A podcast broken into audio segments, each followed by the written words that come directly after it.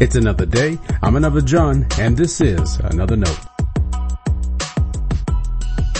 Today's edition of Another Note is titled, The Lord Listens, and our scripture reference is Malachi chapter 3, verse 16 through chapter 4, verse 6. As always, may the Lord add His blessing to the reading and hearing of His holy word.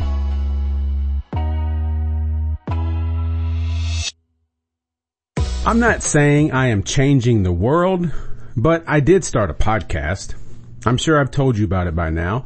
A few colleagues and I had been meeting every other week for breakfast for years. Yes, there was some preacher talk, but most of it was friends being friends. As the pandemic altered our daily activities, our group began meeting once a week online. I don't recall the exact moment, but I'm sure it began out of a conversation about conversation. We were talking about how good it is to talk about faith, life, and ministry. Someone offered the idea of starting a podcast and the rest is internet history. If you've participated in a Bible study that I have led, you know I want conversation.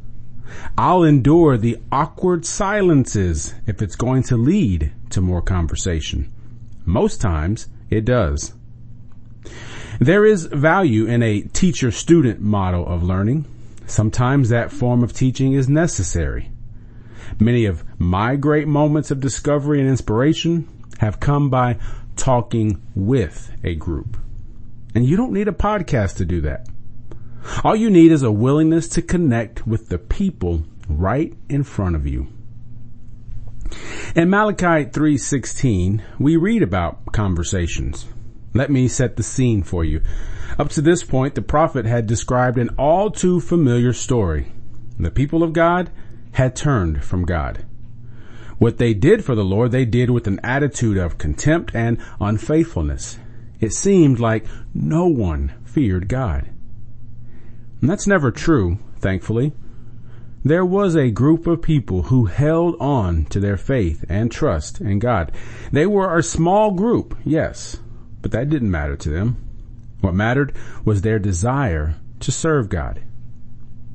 Here's what the prophet said about them and their holy conversations. Then those who revered the Lord spoke with one another. The Lord took note and listened, and a book of remembrance was written before him and those who revered the Lord and thought on his name. Now, maybe from time to time they spoke about the weather, but I imagine their conversations were directed at the goodness of God. They spoke of faith and God's power, and the Lord was all ears. How many times have you heard someone talk about the way the church has changed today? Less people engage in worship. Fewer people support the finances of ministry. Where two or three are gathered becomes a depressing affirmation because, well, at least someone showed up. Here's my encouragement to you. If you feel like that small group, praise God. Keep running the race of faith. Pursue holiness. Pray for the Spirit's gifts to be a real part of your life with God and in the world. You don't need a larger crowd for God to be good. And keep having holy conversations. Talk about the goodness of God. Let your conversations center around your faith and trust in the Lord. You don't need a podcast for that. But if you want one, I can help.